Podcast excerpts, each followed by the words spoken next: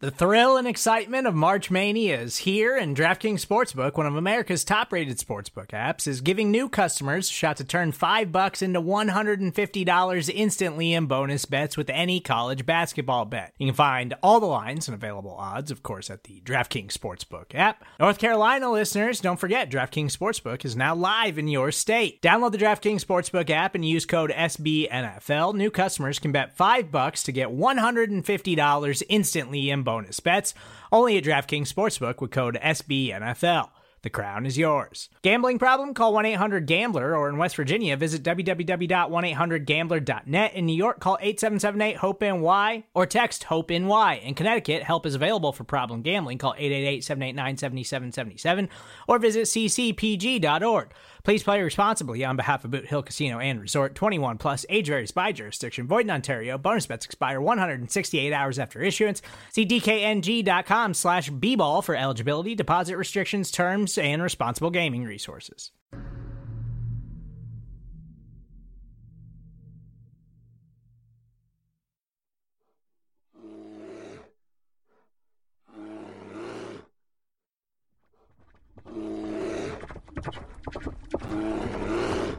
Welcome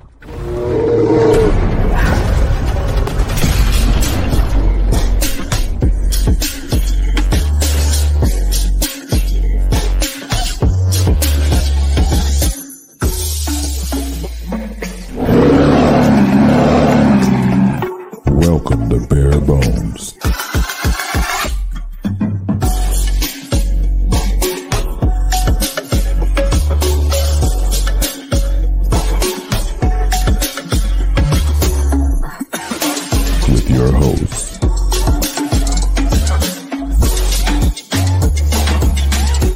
Mason West. The Bears don't know what's going on with the thumb, unfortunately. There's too much swelling, taking up a lot of space. And you just can't see that on the MRI, hence why they're trying to wait and see what is going on down the road, hopefully by the end of this week, whether they're going to do another MRI or they're going to be uh, trying to uh, just look go on based on strength, based on based on range of motion, things of that nature. Hey, look, thumbs up, cool. So when it comes to this, right, ball handling, players often sustain thumb injuries when the ball forcefully, we'd say abducts, right, bringing the thumb away from the midline of the hand, resulting in a UCL tear. There, there's two major ligaments that stabilize the MCP. So that's going to be right at the base of your thumb as it connects to your palm. Uh, for those who are can't see where I just where I pointed to, uh, basically the inside of the thumb. That's going to be your UCL, ulnar collateral ligament, and then on the other side of that is going to be your radial collateral ligament, the RCL. Most thumb sprains involve the ulnar collateral ligament, which is located, like I said, on the inside. An injury to this ligament can be painful and may make your thumb feel loose or unstable. It also weakens your ability to pinch, grasp objects between your thumb, your index finger. You're also concerned about some of the muscles. So, for example, flexor pollicis brevis, flexor, you know, bring your thumb inwards. Uh, it's pollicis just means thumb, so just don't worry about that. Abductor brings it out, adductor, all that stuff. So your tendons can be greatly affected too, because as that bone shifts and moves, it's going to overly lengthen those tendons, resulting in a strain, or excuse me, sprain of those tendons, little mini tears essentially. It's, one thing that's really interesting is, you know, a study by Cha et al. in 2014 showed that the thumb gives you about 17% of your grip strength, uh, your index finger gives you about 22%, middle is 31%, and your ring finger is 29%. The rest of it being the pinky. Uh, someone asked, Vaughn in the chat asked, isn't pushing it back in cause more damage? So it depends. So uh, if you're trying to bring any dislocated joint back into place, if you can do it with one solid push, it's fine. If you give it a solid push, and don't try it, honestly, like if you have like a medical person around who's going to try it, go for it. But um, if you give it a solid push and it can't go in, that can cause damage because there might there's something in the way. There's a reason it's not going back in. Maybe the bones aren't aligned properly, so you can't get it back to its proper joint. It's one bone's hitting another. Uh, potentially, there's uh, one of the maybe the the tendons is is in the way, which is not allowing it to move. There's some reason why it, it can't get back there. Um, one thing I also want to, if you have want to push, if you have a super, uh, if you have a comment and you really want me to answer it, throw a super chat. you know, throw a couple bucks to, towards the podcast, and I'll answer the best I can, whether it's this injury, other bear stuff, as we're waiting for Khari to get in here and talk about. Oh, Khari's here. I'm going to finish talking about Justin thumb, and then I'm going to let him in. He was late, his fault. So, return to play, what that looks like. Normally, after a dislocation, a splint is used usually for about four to six weeks after that tear. So it depends on your position, right? If you're an offensive lineman, you can get away with wearing a splint. You're cornerback, even you can get away with it. Receiver, it's a little tougher. Quarterback on your throwing hand, near impossible. You you just cannot grip and throw the ball. At that point, if the joint is stable, your movement has improved, less painful, then you can move on to tape. And at that point, now you have a little more motion there because it's not being held in place. Now you could probably throw a football. You know, skill players with down hand injuries, that's where maybe you're looking up to 12 weeks. And that's why I said that when I tweeted that out and people jumped down my throat about it. That's just the healing process and that's mechanics. I wish it was different. And that's why I think it's going to be tough for Justin in the long run here. Um, you know, surgery is still on the table. You know, that's if you're getting a complete tear or if you have a Stener lesion. A Stener lesion is happens in the same way. However, you also end up getting what's called an avulsion. So an avulsion is where the tendon is ripped away in a chunk because a chunk of that bone comes off where it attaches. Now you got to reattach that ten- that that ligament, excuse me, or excuse me, that tendon, and that you know is, is a you got to let it heal. It's even longer. Now you're still in that splint, and so that just elongates the entire process. Right? If the surgery is performed, again, if it's a position like a lineman or something like that, you could wear a protective cast after about two weeks and get, get back out there, as long as you don't let that thumb move. Uh, but otherwise, you know, you're immobilized for six to eight weeks. Now, when can you come back fully? Pain free at rest, pain free with movement, full range of motion for the finger. Finger swelling or tenderness is mild, so some swelling is okay. Injured joint is stable, things of that nature. Now, lastly, on this note, if a player returns to the game before the finger is properly healed, what you're looking at, you can get another dislocation, an unstable joint, chronic pain, immobility, scar tissue buildup, and finger deformities. All things that aren't good for a quarterback on your throwing hand if you rush back. So now we're going to bring Khari Thompson into the show. Khari, what do you think? Well, I think in the uh, immortal words of John Fox, oh, it's all a problem. Um, and I think the, I mean, really the worst part about all this is just that where does it leave you as a team? Um, this already had to be pretty much a perfect campaign from Justin Fields in order to maintain his draft status. Uh, or rather, not not his draft status, but but maintain his status as the quarterback of the team, you know, and, and avoid being replaced in the draft. And well, it hasn't been that way on the field, and it certainly hasn't been that way with this injury and even the most optimistic person i think that you and i have definitely been of the mind that you know there is still some hope for justin fields to be the quarterback of this team past this year. Um, but that hope really feels all but gone. And it, it honestly it feels like it, it would have been it would have just been easier if he had been able to play all 17 games and you get the evaluation, you get all the data points free of injury. Because look, even if he were to be able to come back next week, who's to say that he's going to be anything actually approximating himself throwing the football? We just wouldn't, we just don't know. Um, and now it feels like the decision's being made for you in in more ways than one and it, it's it's it's really tough to watch one of the things that's the toughest with this too is now the decision of it's almost like what's best for the potentially the Bears in terms of like the product that they're putting out in the field and stuff like that, the decision that they need to make ultimately, and then what's best for Justin. And I don't know that those two paths are aligned at this point in time. Like if I was in his corner, I'd have to look at the thumb medically to be able to be able to like say from that perspective, but simply from from an overall like you've done enough, dude. Like like you've given your body to this team the, honestly, you know, Nagy basically gave you the middle finger in that Cleveland game by not changing the game plan at all from the Andy Dalton game plan. Uh, you ended up Poles basically was like, all right, good. I'm getting rid of everything around you. Good luck the year after that.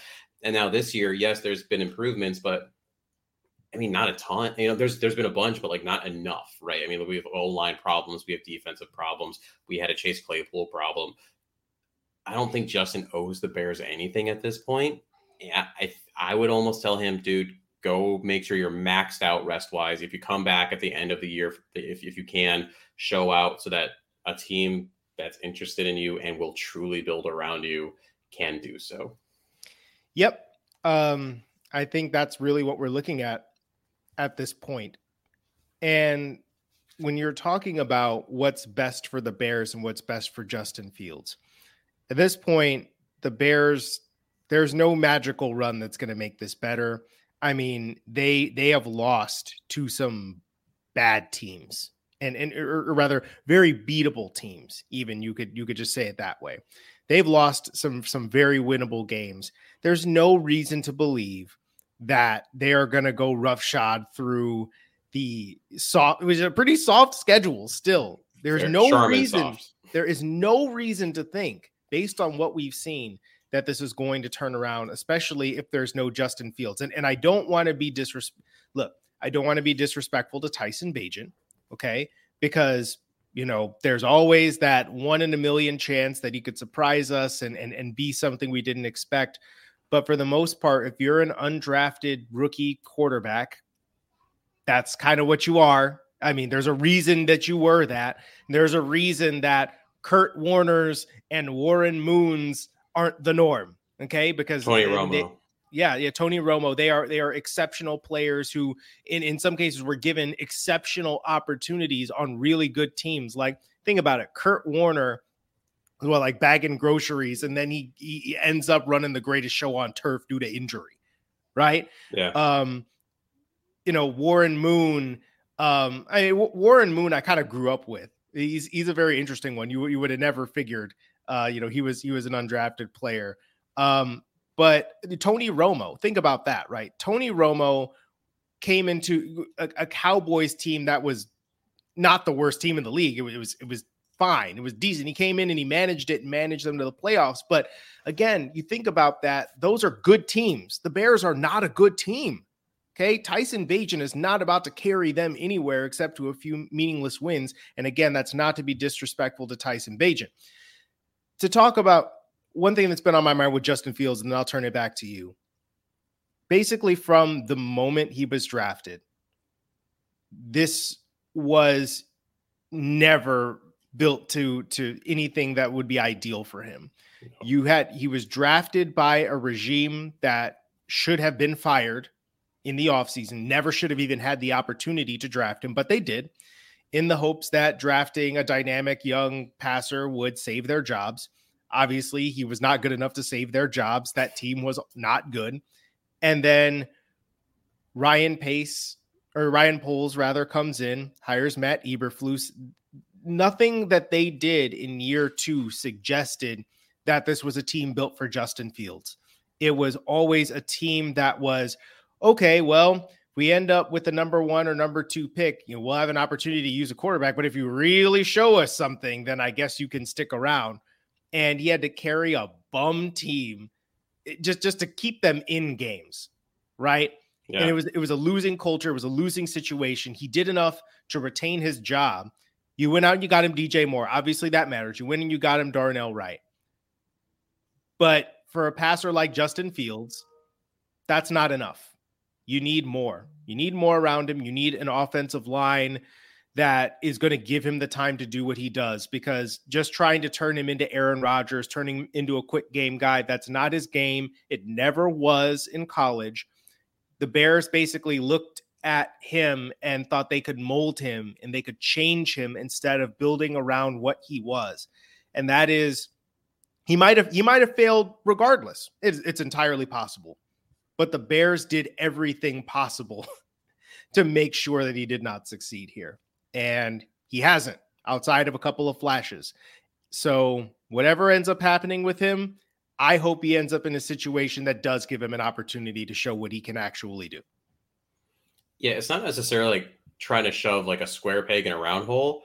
It's more like trying to take an oval peg in a round hole, but you're holding it sideways for some weird reason because you don't know how to use pegs, right? Like you had this dynamic athlete who had potential to grow and develop some of these things with the right support system, with the right tutelage, with the right thought process, and you just said, "Now nah, we're going to do it our way." And that was something that was super ups- upset about regarding specifically Getsy, Janocko, everyone in that quarterback room in any way where it's like you didn't you did what you thought was best for you, not necessarily for Justin.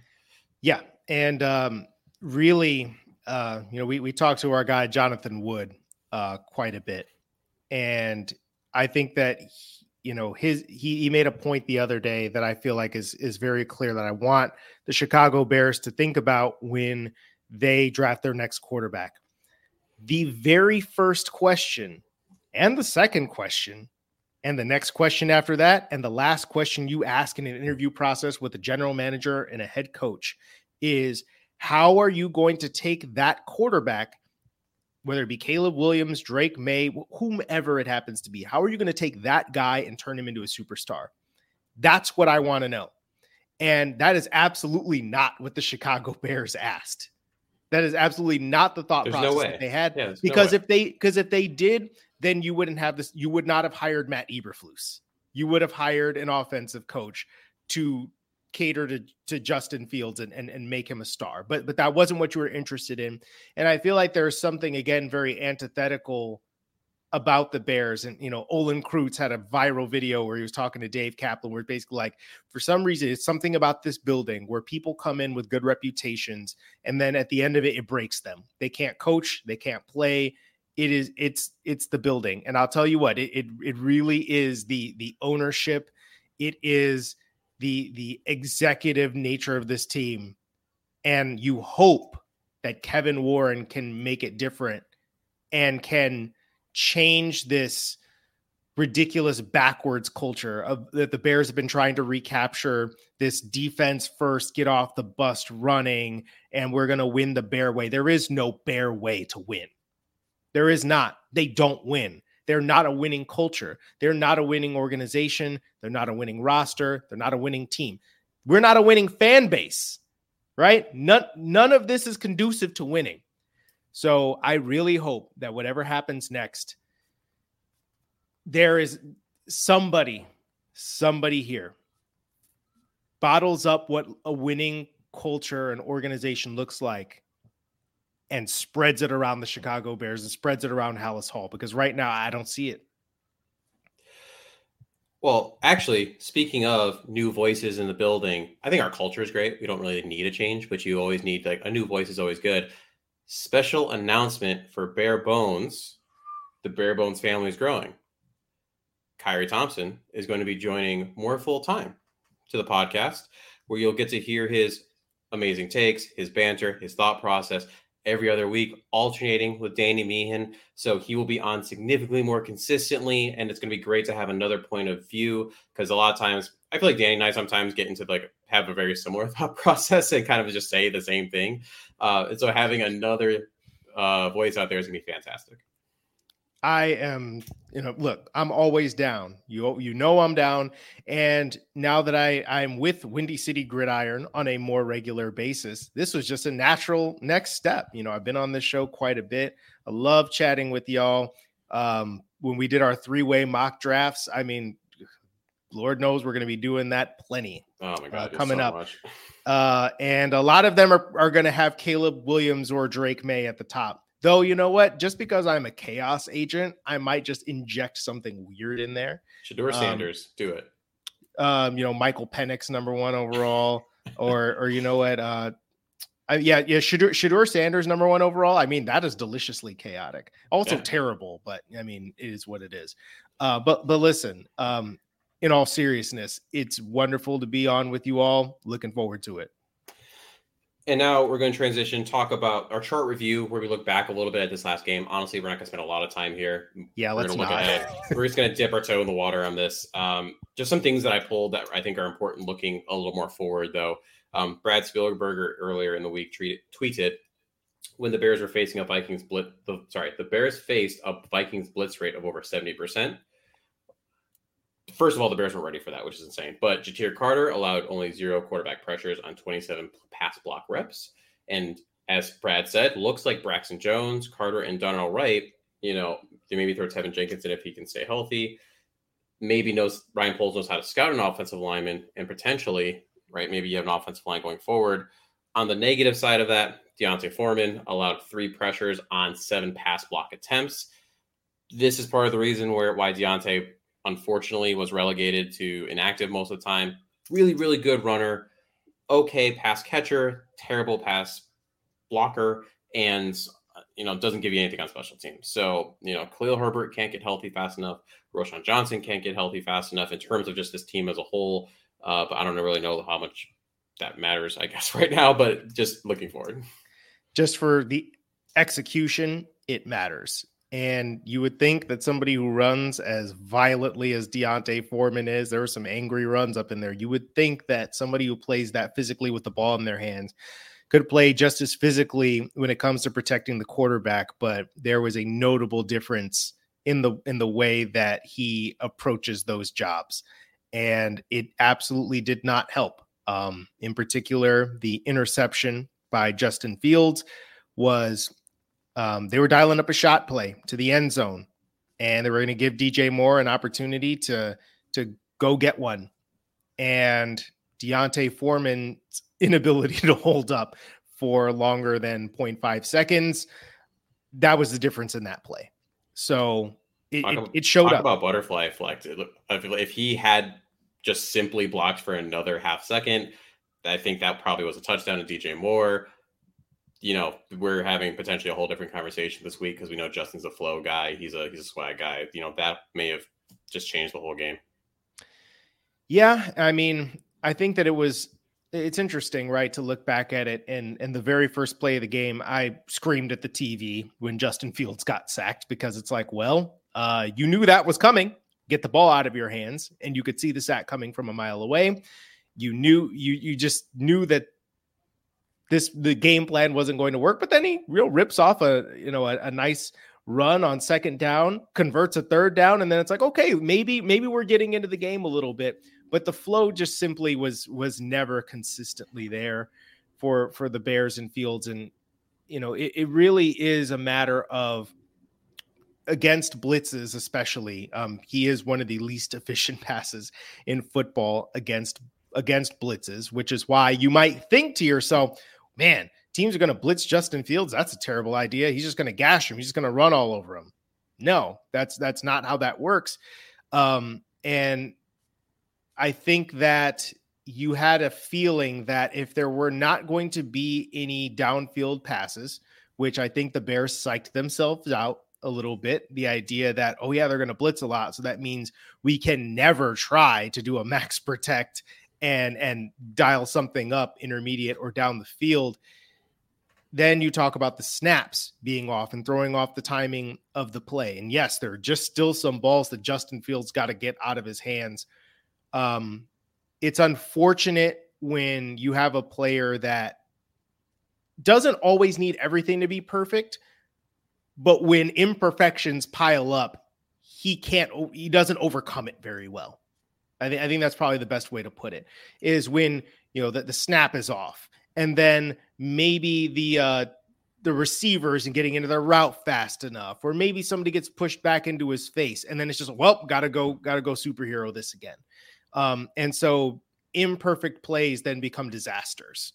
And i think that's really what you saw when especially when fields was in the game. It was disaster after disaster with a good player so mixed in. You know, big chunk play to Darnell Mooney, which I thought was like the best touch pass down the middle of the field Justin Fields has thrown as a member of the Chicago Bears. Absolutely. Um, and then Tyson Bagent comes in the game and he's just hot potatoing it because they were just like throw screens, get the ball out of your hands, don't get killed. You're going to be facing blitzes. And I think you're probably going to see stuff like that again this week from from Tyson Bagent um, with hopefully a little bit more comfort given that he'll be coming into this game as the starter. But again, they're gonna they're gonna be plays where stuff just goes wrong, especially when you look at the injuries on the left side of the offensive line. It's got it's got recipe for disaster written all over it. Well, and I'm glad you brought up uh, that first play of the game because that was actually my concussed corner transitioning into that. And I'm going to double dip on this. It goes both ways on this one, right? You know, Luke Getsy talked about the, that first play of the game, Bears opened up an empty uh, to see if the Vikings will go big or sub package against their 21 personnel to running back one tight end.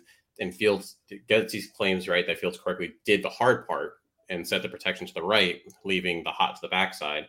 And you know, he said that he recognized the defense that they had never shown us. And then, but unfortunately, he you know he didn't get the next part right. As Getsy said, he's got to drift right through it, and he didn't do that. To me, it's a little silly to think. I don't understand why your first read is not in line with the hot person, and you want to see that person coming and know the timing on it. So I think that's my concuss for Getsy. And then at the same time, if that's what Justin's being taught, hey, do all those things, shift to the right. You got to know that the guys screaming off the edge and get the ball out, like you said earlier. Yeah, I have a hard time believing Justin Fields didn't know that guy was coming. Um, I mean, again, if you if you recognize the defense and you recognize the look, you know that there's a guy on the line of scrimmage on the end. You can see what he's doing. And again, it's it's one of those where I don't I don't know if there was a situation where you know he, he just didn't think he was coming i think he probably knew he was coming but then the drifting to the right part doesn't work because darnell wright and, and the right side of the offensive line gets pushed back a little bit that is something that justin fields doesn't do particularly well though his angle is drops away from pressure that is kind of a football kind of 202 sort of thing that uh you know you, you should know as as a quarterback nonetheless um and then, oh yeah, I got to throw to Khari Blasingame and he's not ready. DJ Moore's not ready. You don't have time to do all that thinking. You got to just throw the ball. You got to throw the ball. What was your concussed corner? My concussed corner would be. I I think I think I'm I'm looking at. I think I'm looking at Justin Fields on the play where he gets hurt because to me that's a situation where as much as you, you want you want to you know see the guy create and you know, Luke Getsy, Getsy talked about that. They dropped eight into coverage and you want to extend the play extend the play try to find a window. But there was a window for DJ Moore. And if you're not going to throw the ball to DJ Moore because you're worried about throwing it in traffic and getting picked when they dropped eight then you throw the ball away man. Throw the football away. Something we've been begging the guy to do for years now. Week after week after week, taking unnecessary hits because he won't just unload the football, throw it into the 15th row, toss it out of bounds before the guy starts wrapping you up, you know? Yeah. And then it's of course it's always he, when he's half on the ground when he tries to throw it. Yep. And then and then he awkwardly tosses it away and his thumb gets caught underneath him, which look, that's happened to me on my non-throwing hand and it's still not quite right. As a matter of fact, like I never got surgery, I never got it repaired. I can still feel it whenever I stretch the thumb out. That's happened to me. And he could have avoided it. And he didn't avoid it. And now his Bears career is probably that's that's probably a dub because he didn't do it. Uh, well, on that super fun note, we're going to transition to our break and our sponsor. We got Achilles the first thing to hit the ground when you play most sports is your foot. So why isn't your foot and ankle strength a priority for you? Achilles was created by founder Trey Villarreal and co-founder Eric Schlossberg to give every athlete the advantage to perform with confidence and allow them to play at 100% even after suffering serious injuries. It is trusted by collegiate and professional teams all over the nation. The Achilles has been shown to increase muscle development by as much as 320% in the lower leg muscles. I use this myself for my personal ankle strength and with all of my lower extremity patients. Transitioning from table work to true functional work can be pretty tough. So I use Achilles. Achilles can be used for rehab, injury prevention, and overall strength. So it's great for the clinic, the gym, or the home. If you want to see it in action, head to Achilles underscore nation. That is the Instagram for Achilles Nation, or my personal page on Insta, dr.westsportpt. Then go to anklerepair.com Get yours today. Training room roundup. There's uh, a lot of uh, stuff to to talk about here. Unfortunately, some of it important, some of it not. We're going to parse through this relatively quickly. Um, probably the biggest one to highlight is the offensive line stuff. And I know I'm going to talk about this a little bit for some of my other categories too. Um, but you're right. You got Nate Davis with a high ankle. Um, you got Dan Feeney, who looks like he probably got injured on Wednesday. Whenever you see that limited one day and then did not the next, um, probably got hurt, unfortunately, in the practice. At least that's what usually what we see. Uh, so now you don't have your, I guess, third center is what you're looking at. Travis Homer finally back. Eddie Jackson out. Yay. Ro- Rody Roschon Johnson probably going to be out again. I'm not hearing great things. Um, and then, of course, Terrell Smith still dealing with mono. Biggest and then biggest surprise here. I mean, rest from Mercedes, it happens. He never really practices one of the days a week. Is Darnell Wright shoulder limited again? Probably in practice. This offensive line, man. It's ugly, and that's one of those situations where you look at the offensive line and you think to yourself, you know what? It's it's not that it's not that you know you want to root against Tyson Bagent. Um, but I feel like seeing what the offensive line could look like, I don't think that guy has a chance. If if if you're really down to starting like Aviante Collins, or or Yeah. or, or, or you're, you're bringing somebody up off the practice squad, or, or you're kicking Teven Jenkins out there, and then and then bankrupting you know right guard, Uh, just what whatever scenarios you could possibly have, it's just not good. If Tyson Bagent looks looks good, looks passable, then you will have earned a whole lot of respect from me uh, with with what this offensive line could look like. And you mentioned Roschon Johnson. It harkens back to concussions that we've heard about with guys like Leonard Floyd and Eddie Goldman, who were messed up for months afterwards, just not able to see straight, dark spots, you know, or, or like light sensitivity or you know what what have you. Um, and again, for a guy that just started in the league, especially, I mean, you never want to see it with anybody, but a guy who just started his NFL career to already have what looks like a really bad concussion. That does not bode well. I mean, the run, running back is a really it's a tough position, man. And that's where you get it into not to do a whole soapbox thing here, but then the whole you know contract thing with running backs and the value of them, but like the amount of hits they take, it's a it's a whole thing that unfortunately, you know, I don't think we're going to see the get the right answer anytime soon. For the Raiders, pretty straightforward. I mean, Nate Hobbs, um, that one's important because that's their nickel. But other than that, they're pretty healthy. You are losing Jimmy Garoppolo, but I mean, I don't know what's the big what's the drop off from Jimmy Garoppolo to either Hoyer or you know to Aidan O'Connell. It's, I don't know how big that is. Um, but so they're coming into this overall pretty good. I mean, they have some people limited, but more likely it's a rest thing. Um, my knee jerk reaction, just gonna because we're already kind of talking about it, was thankfully Bagent's calling card, kind of like you talked about, is this quick game because this O line and the decisions behind them is going to get him killed.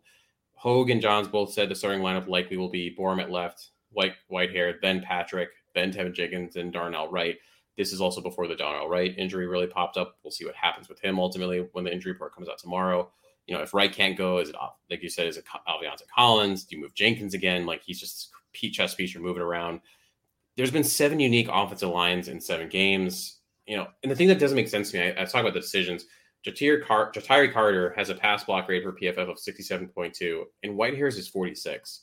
Like, is it just a veteran thing? Do you just happen to quote unquote trust him more? Because like the play on the field shows that Carter should be in there. I think it's probably a veteran respect thing, and it, feels like something akin to a Matt Nagy, where you look at this veteran guy who's really experienced, and you think, eh, and especially when you got a, a young quarterback out there in Tyson Bagent or in Justin Fields' case, um, you want to have veteran guys in there as long as they're competent.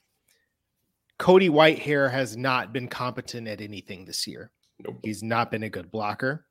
He has been maybe a better blocker as a center most of the time, but he can't snap the football. So there is very little incentive to continue to play him except for this veteran leadership.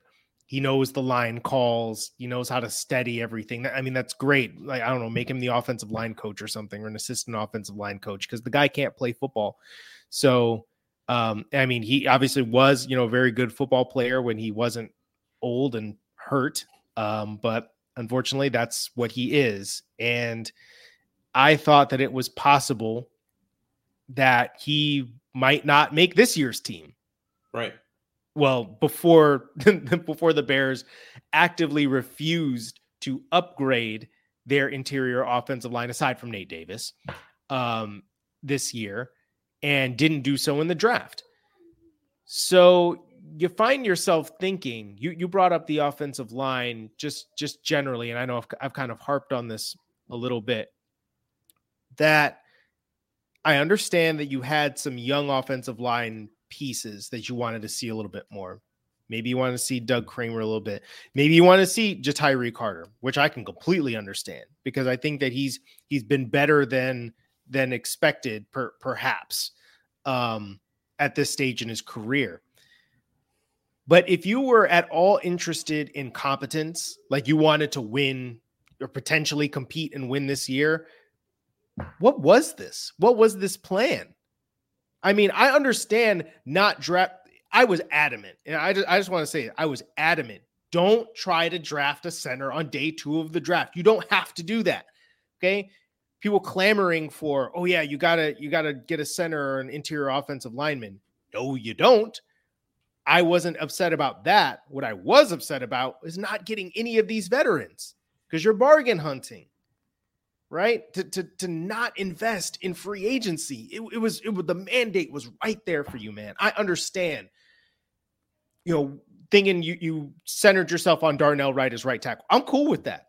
I even understand rolling with Braxton Jones and seeing what he could be as a fifth round left tackle, is a, as a competent NFL star. I understand that too. But with Teven Jenkins, when he's when he's on the field, he's good, but he has had trouble staying on the field. And then you really wanted to go into this with Lucas Patrick and Cody Whitehair starting at one of your other important positions. I just I I can't I, I cannot believe that a team that prides itself on the offensive line came into the year with that plan.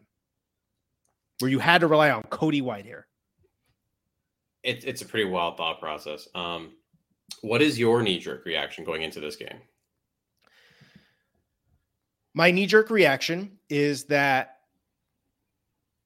Tyson Bagent, uh, coming into today, I was going to say, you know what? Tyson Bagent will probably play well enough to make people think, oh, maybe there's something else there. Maybe there's something special, uh, you know, not bad for your first NFL start, but ultimately lose the game and be more or less what you expected him to be after seeing the injury report and, and thinking about the possibility of Darnell Wright not playing at all or not being 100% against Maxx Crosby, I don't see I, I, I don't see what he's supposed to do. I think this is going to be potentially a disaster where it should have been a winnable game if everything was equal and you had all your starters. And you know what? Maybe you wouldn't have won it anyway because you're not a good football team and you're one and five.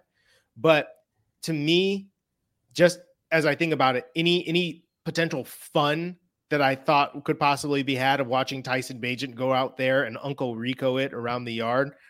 It, it feels like it evaporated real fast. Well, this is just kismet because my, to be uh, perfectly honest, um, was something you know really honest. I don't know that I personally am ready for uh, what ultimately I would best describe as, eh, boom. I had to get this up here as Agent Orange Mania for anyone who watches Agent Orange. Watch that. It's that's a you know pun. Sorry, I had to do it. Also, I made that in five minutes. I'm very proud of I it. mean, look, I mean this this whole show is built off puns. Exactly. And so there's a couple things I want to layer on that. First of all, comments in, from Matt Helper Helpler in the uh, I'm probably butchering. I'm sorry in the chat. Can we stop trashing Bagent? Field sucks. First did of I all, trash? Did I trash Bagent no one, one trashed time? No did I trash. Bagent one time? What do you want? What do you want me to say about him? What do you What do you want me to say? That you think that that, that that I think that he's going to be a superstar on Sunday? You want me to say that? Look, Justin Fields hasn't been good. That's fine to say. That is fine to say. Two You know things what? be true at once. Fields has not lived up to his draft status as a first overall, not first overall, excuse me, first round quarterback. There's holes in his game that have not been good enough. Good enough. And at the same time, you can say that we don't have a lot of data on Bagent, and ultimately, if I had to put money on it, I don't think he's the quarterback of the future. I'm not going to bet on the Kurt It's- Warner chance, on the Tony Romo chance He's that he's going to be it. He he's a thousand percent not going to be the quarterback of the future because the Bears are going to have a chance to draft one of the first two quarterbacks off the board. Just The way, as the way things are, I don't I don't care how many tight I don't care how many touchdowns Tyson Bagent throws for. I don't I don't care if he's actually good. If you think to yourself coming out of this year, wow, Tyson Bagent might actually be kind of good. You're still drafting Caleb Williams or Drake Maye. You're still doing it because this was the this was the the most mid- conversation you were going to have about Justin Fields. It's Yeah, it's in same that case combo. it's in that case it's no different. But listen, when it comes to Tyson Bagent, look, there is there there is almost aside from like four players, right? It- Maybe there's somebody that I'm forgetting aside from uh you know Kurt Warner, Tony Romo, Warren Moon. There is practically no sample size for for Tyson Bagent to be anything better than all right. And You let's what I say mean? let's say he becomes Kirk Cousins for the sake of argument. Let's say he becomes Dak Prescott for the sake of argument. That's really right? and that's really good for an Fantastic. undrafted rookie. Yeah. How many playoff games has Kirk Cousins won? How many playoff games and Super Bowls has Dak Prescott won? Like I I, mean- I just I will take the chance that a Caleb Williams or a Drake Maye becomes a Patrick Mahomes, a Josh Allen, a a, a Hurts, a Burrow. Like I'm gonna roll that dice because it's a chance. I just Because- don't believe there's a chance of agent. you you want you want to blue chip talent that's that's what we want and and i think we don't want we we just we don't want to lose sight of that and again i'm not rooting for tyson Bagent to fail Yeah. I don't want to see anybody fail i really don't i just think that we also have to remember how many times have we seen this movie okay like we didn't watch all those years of Jay Cutler like, oh yeah, let's see what we got in the backup. Let's see what we got in Brian Hoyer. Yeah, that went well for a couple of games, and then he was hurt and bad. Oh yeah, let's see what uh, Caleb Hanie can do. that's that's the last time we've. or- Oh yeah, let's see what Matt Barkley can do. How many times do we need to see this movie? They're not good. The odds are they're not going to be good until Tyson Bagent shows me he's good. I'm going to assume that he's going to look like an undrafted rookie. What is your to be uh perfectly honest? as if I wasn't I wasn't already uh, uh spitting it. Yeah, I was Um, say. but but let, let's let's let's do uh let's do a different one here. Um to be perfectly to be a perfectly honest, um I I don't care if the Chicago Bears win another game. And and you know what? That's You're not a real really- fan. that's really hard for me to say.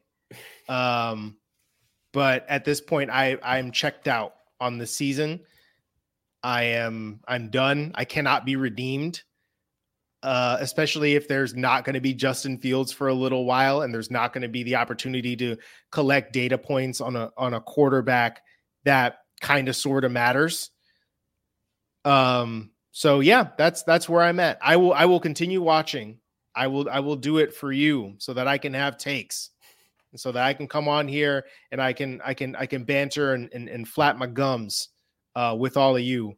But uh That's not will I do it with joy? No, No. no, I will not do it with joy.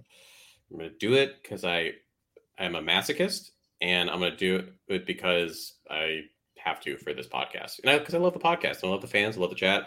I do. and, and I love the things. potential in the future, and I also need to watch, you know, some of these other players. Uh, but I will not be watching to get this game at all because I'll actually be at Disney, hence my my background I got here. Um, so uh, yeah, I'm, not, I'm I'm just not gonna do it. Uh, I'm not putting this game at the front. Um, so w- well, ain't this humorous? Uh, I'm curious on your perspective on this. The idea of Bears at all being buyers at the deadline, I find to be very funny. The fact that that question's asked, the fact that some people think so. I mean, in all reality, right? I think they're going to do nothing. They're just going to sit there and, and do absolutely nothing. But if they do anything, they're going to be sellers. So I'm curious on your perspective. In what scenario are you maybe moving on from a Jaylon Johnson uh, or potentially a Darnell Mooney? Um any scenario that involves a decent day 3 draft pick. You know, Yeah, I mean, that's where I'm at. four, five, any anything anything that that goes this year, I would do it because again, you basically already tele you you already telegraphed your hand. You know, you drafted their replacements. You know, we'll, we'll see how that goes. Um, you didn't extend them during the season. They've seen more than enough losing here. So if they get offers to play someplace else that that wants their services and will and will pay them more in line with what they want, they'll go there anyway. So yeah, I think that I'm trading just about anything that isn't nailed down, and that includes Justin Fields at this point. The uh, two two points, I guess, on that. One for Darnell Mooney. He between the two, I think he'd be the more likely one I'd resign, just because I think his the amount that he'd be asking for would be low enough that I would feel comfortable Yes. giving him that deal. I agree. I still think Jaylon Johnson sees himself as a true like top five corner, and he's just not between both production and also availability with his injuries he's had. I, I don't think that they're going to be able to reach a deal that that that he's happy with because of all that. Um, like you said with Justin, I think the writing's on the wall. Big Justin Stan here, obviously. I know you are too. He, he just needs to go a place that loves to love him, and right now that's not here. Um, well, the one thing I would parlay off that is how far, in terms of getting rid of anything not nailed down, are you willing to go, knowing you have a rebuild in front of you and you still need pieces to keep that rebuild going? I think you you trade expiring contracts. Yeah. That's that's basically how, how I'm looking at it. Trade expiring contracts. Um, if you get your running back depth at all, and you and, and anybody could use a D'Onta Foreman, go ahead and sell him off. Um, that's that's probably what I'm like. If any if anybody, which nobody would because he's probably damaged goods with with that foot. But if anybody wanted an Eddie Jackson, go ahead and have him too. So like I'm kind of looking at edit from that perspective. It's not literally like trade anyone, everyone. Just wanted time. listeners and watchers to yeah. know, like, all right, let's be. it's not Yeah, literally it's like- everything. expiring contracts, guys that you that you might not even be the regime that's making these decisions next guys year. who are guys who won't matter for 2025. Yes. Yes.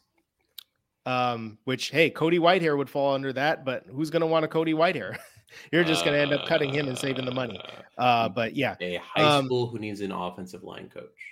yes. Maybe. So well, ain't that humorous on on my side? what's what's your well? Ain't that humorous? Um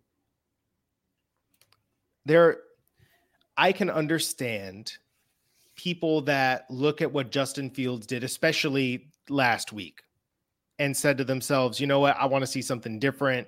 Um, I've I've seen enough of the same old thing. Still feel like a little bit more leeway after he went off those two games would have been nice. Um, but I can I can understand being like, you know, okay, um, Tyson Bagent, let's see what you got, whatever. Uh, Not that I agree with that at all. Um, but but it's like, okay, you know, I can understand wanting to see something different because we've been seeing the same thing for the last three years. But the idea that somehow, as one of uh, Chicago's columnists suggested, that Tyson Bagent is more fun to watch than Justin Fields Get out if you will. was drop dead, dying on the ground funny. So stupid. I mean, if that's your idea of fun, then go watch like Colorado State of Minds. Don't watch the NFL.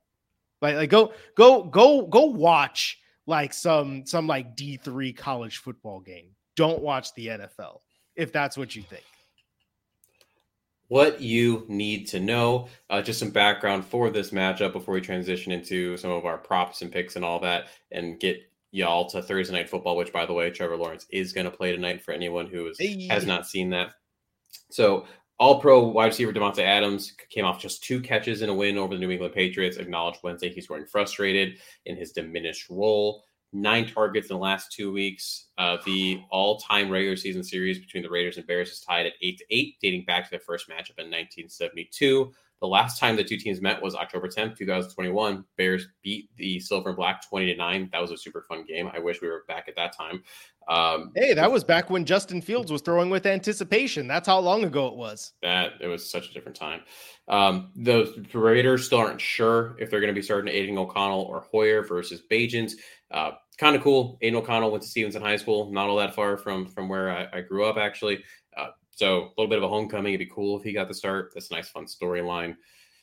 But let's move on to our love it, hate it, rehabilitate it. This is where we pick matchups, people, things, thought processes that we one we love, one we hate, and one we fix. Uh, what do you love for the Bears in this matchup? Um, I guess in theory, I do we have do we have to? Um, I mean, I, I think that in theory, I would love DJ Moore against this team. Hey, I Um, said the same against- thing. I said DJ Moore versus the Raiders secondary. yeah, I would I would love that. Um, I would potentially not love, but you know, potentially like the Chicago Bears secondary against whatever quarterback they trot out there.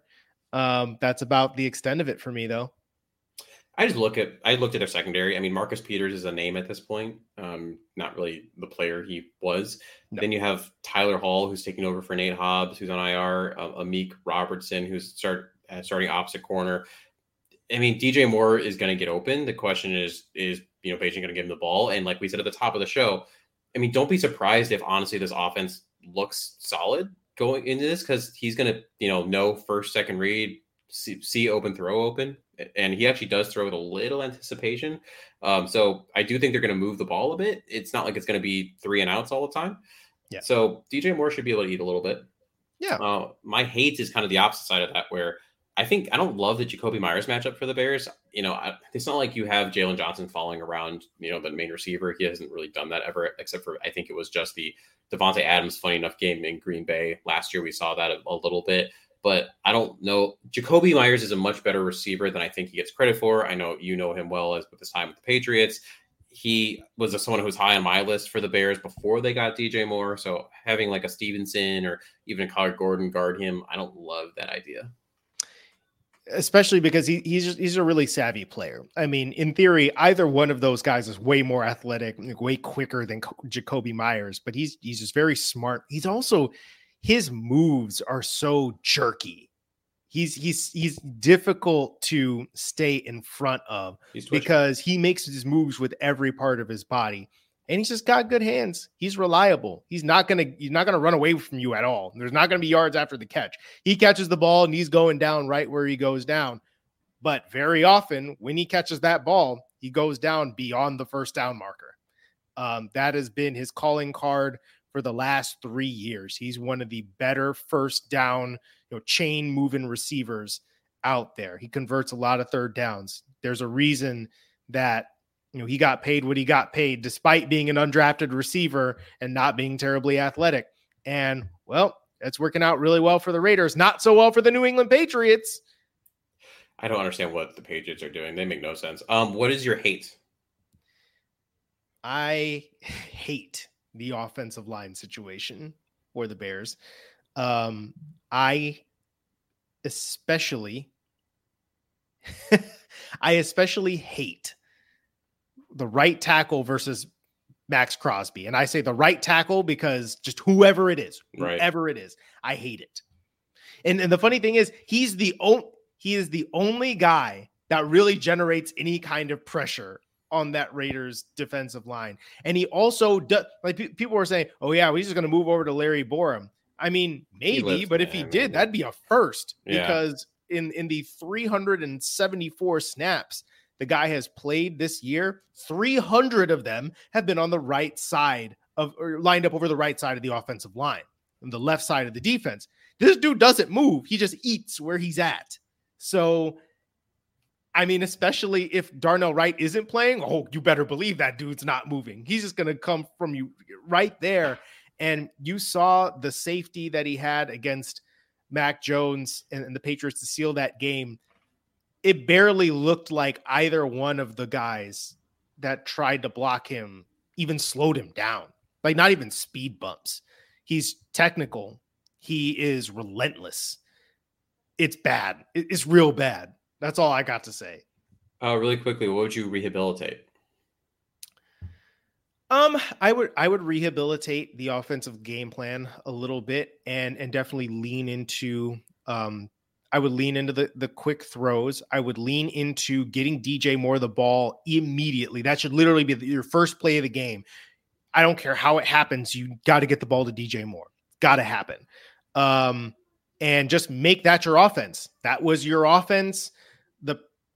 You know previous week before this, right against the Commanders, that was your offense. Throw to DJ Moore. I think you should go back to doing that. Mine was exactly the same thing with a little caveat. Go to DJ Moore until they stop it, and then the second one was get back to your play action a bit. I know you know that might take away your quick game a little bit, but you know, last week they ran 12.5% play action, which is the lowest of the season for them. And obviously, we saw the offensive output was not great with that.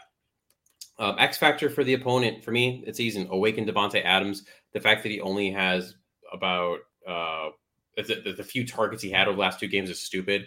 I don't know if it's a pride thing with McDaniels. Like he's like, I don't need a number one receiver. I want to spread the ball around. Da, da, da, da. I don't know why you do that to Davante. Feed Davante. Simple. I mean, yeah, that's the whole point of having a number one receiver, isn't it? Um, I, I do think it's interesting when you look at Josh McDaniels that the Patriots for the longest time have been very wide receiver by committee. Even when you had like Julian Edelman, yeah, he'd eat a lot of the targets, but that's because Tom Brady had been throwing to him for a millennium. So that's just what Tom Brady did. But I, feel like when you look at the Patriots approach and and look at what McDaniels is doing now, I think he very much comes from that that train of thought where look, we don't force feed the ball to any one guy. You know, we spread it around. We we design plays to get other guys going, and, and it, it's all about whatever the coverage dictates. It's not about you, you know, superstar Seems guy. like a scheme over player kind of guy. Oh, I mean, I mean, come on, like it's Josh McDaniels, like Yeah. exactly. Um, and they would obviously tell you that, oh yeah, well, you know, the players play the game and we just coach, and you know, it's all about the players, it's all about the players. But then the game plans don't reflect that. And again, it's different when Tom Brady's your quarterback versus Jimmy Garoppolo. And I think the, the entire point of Jimmy Garoppolo and Brian Hoyer being there is because they've been McDaniel's guys. They know that offense better than just about anybody in the in the world, anybody living aside from Bill Belichick, you know, and and you know Josh McDaniels himself. So that's why they are there because they are going to throw, they're going to see things the way Josh McDaniels wants them to see it, and they're just going to go from there. They don't. They they they are not operating on the oh got to get Davante Adams the ball, which is hilarious because if Davante Adams was on my team, I would be throwing him the ball under all circumstances. What is your X factor for the Raiders? Um, I think it's potentially Josh Jacobs in this one. I mean, Josh Jacobs, one of the better running backs in the league over the past couple of years. If the Raiders can eat on the ground and protect whichever backup quarterback they've got and and just make life hell for the Bears up front, then I just don't see how they win this game. I, I, I'm right there with you. Um, X factor for the Bears. Uh, what do you got? I think it's got to be. I mean, I feel like it's it, it feels like a cop out to say this, but I feel like it's got to be DJ Moore. Um, you got to throw him the ball, and you got to hope he breaks a million freaking tackles and just creates yards because they don't have enough guys that do that. And that was their whole offense a couple of weeks ago. DJ, get ball, run away from people. I think the on the defensive side of things, you could also make an argument for I mean, like a Yannick Ngakoue, like maybe you go off and, and you get a couple of sacks we didn't expect, or honestly, TJ Edwards. TJ Mhm. Edwards has been doing some good stuff the Yeah. last couple of weeks and created that interception for uh, Tremaine Edmunds. So there are a couple guys on defense that, that you think to yourself, like, okay, the defensive performance has been good enough the last couple of weeks. So you keep that up, you got yourself a shot. For me, I'm going with where are those explosive plays coming from and being creative with where how you're generating them. Without Justin there, you know, Bagent can move. He is not slow. He's got he's he had a scramble there. He has you know the Russian touch on the preseason. Obviously, he had the QB sneak in the last game, but he's you know you're not getting that. It's third and twelve. I'm not. You're not consistently getting him scrambling for that. His arm is not huge. You know, we saw that uh, in the last game with a couple with a couple issues there. So, you know, how are you getting the explosive plays? is Velus Jones a part of that and some end arounds? Uh, are you is there going to be a screen that actually works and works well? You know, it shouldn't always be to Cole Kmet, who is not explosive. Um, can you get it to some, some a running back that might be? Can you get it to a Tyler Scott who might be? You know, things of that nature. You know, Uh, you, you brought up you brought up Velus Jones. I, I want to see more carries from him. He looked explosive on the carry that he got. I feel like that might be the most natural use of Velus Jones. Cordarrelle Patterson Uh, number two. So just uh yeah, just go ahead and, and give him the football and tell him to go go that way. Just run real as fast, fast as you can. It's like when you have like you know like you're coaching like your ten year olds really or whatever for the first time, and you just give it to the most athletic kid and just say just go. Yep. I don't know if you Uh, got to do do some cutbacks, do whatever, just, just go that way. End zones that way. Getting close here to the end of our show. Um, over unders, uh, Las Vegas Raiders and Chicago Bears. The total point over under is 37 and a half. Where you going? 37 and a half. I'm going under. Under. Uh, Tyson Bagent passing yards 180 over under.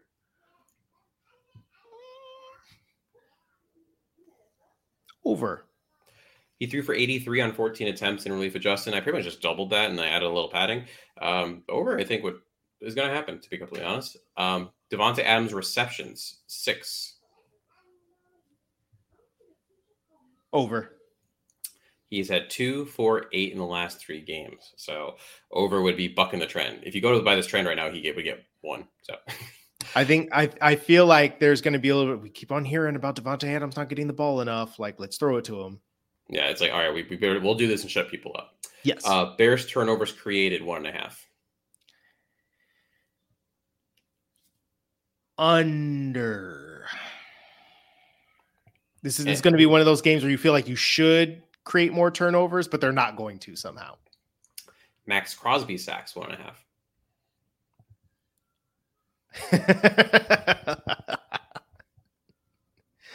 um are you sure you don't want to make that like like two and a half I'm not gonna lie, I made this before like the Darnell Wright and stuff came out, so I was like, eh, I'm gonna leave it. Definitely over Yeah.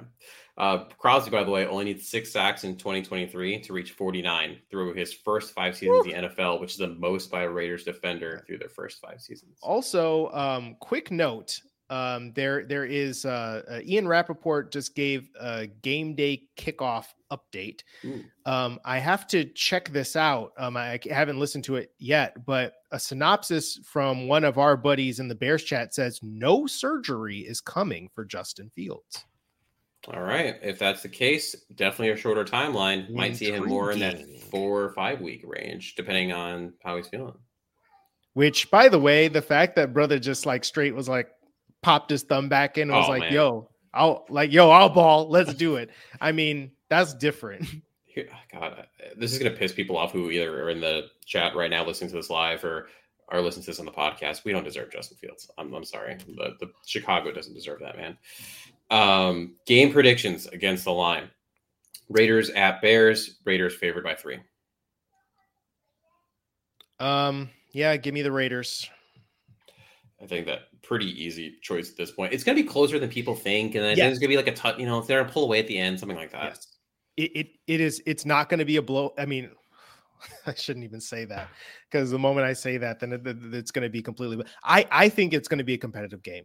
I think Tyson Bagent will he'll, he's going to compete. He's going to fight. He's going to keep him in it, and maybe there's a late turnover. Maybe um maybe, maybe something happens that's not even up to Tyson Bagent. Maybe the defense lets something up. I just think that I I I would trust the the Raiders at home more than I would trust the Bears. And depending on which quarterback they play, I mean, I feel like Brian Hoyer is somebody that he's he's not that great, talented, what have you, former undrafted guy himself. Um, but at this point in his career, he knows where every shot play is. Um, he he he knows he's seen defenses in his sleep for years. I mean, he just he knows where he's going with the football. I feel like if Brian Hoyer were to play against this Bears team, especially if they continue playing their like vanilla old coverage, I low key think that Brian Hoyer would do some nasty things to them. He's a professional quarterback, a professional passer of the ball. Yes.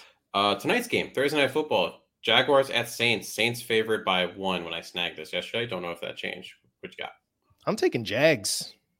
I would too. I just I'm not betting against Trevor Lawrence or Doug Pederson. I mean, they've been kind of funky this year, to be honest, but I'm still not doing it. Yeah, there, there's there's a lot of like weird bad luck stuff, and it's one of the interesting things that I, I've been checking out throughout the year. And you look at like EPA per play, and and you know um, you know EPA, you know CPOE, right? You know completion over percentage. Like Justin Fields and Trevor Lawrence have kind of like been right next to each other, like two peas in a pod when you look at the efficiency numbers.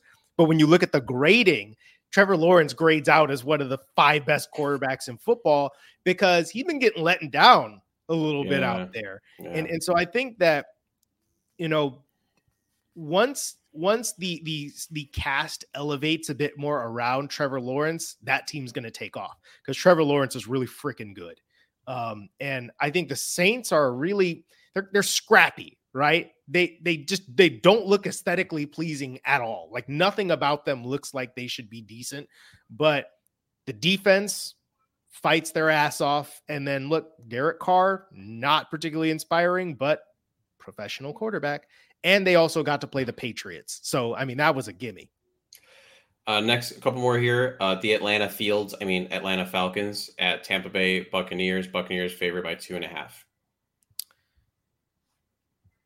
Say that again. Buccaneers and And Falcons two and a half. Buccaneers and And the Buccaneers are favored by two and a half. that's gonna be interesting. I'm you know what? I'm shot in the dark. I'm taking the Falcons. Uh, okay. I just got a, I just got a feeling. I don't really trust Desmond Ridder. I don't think he's that good. hence my but- Atlanta Fields joke. Yeah, but uh, I don't know. I, I I have a I have just like this interesting feeling that you know they're going to make it difficult enough on Baker Mayfield, and Desmond Ridder will just do enough.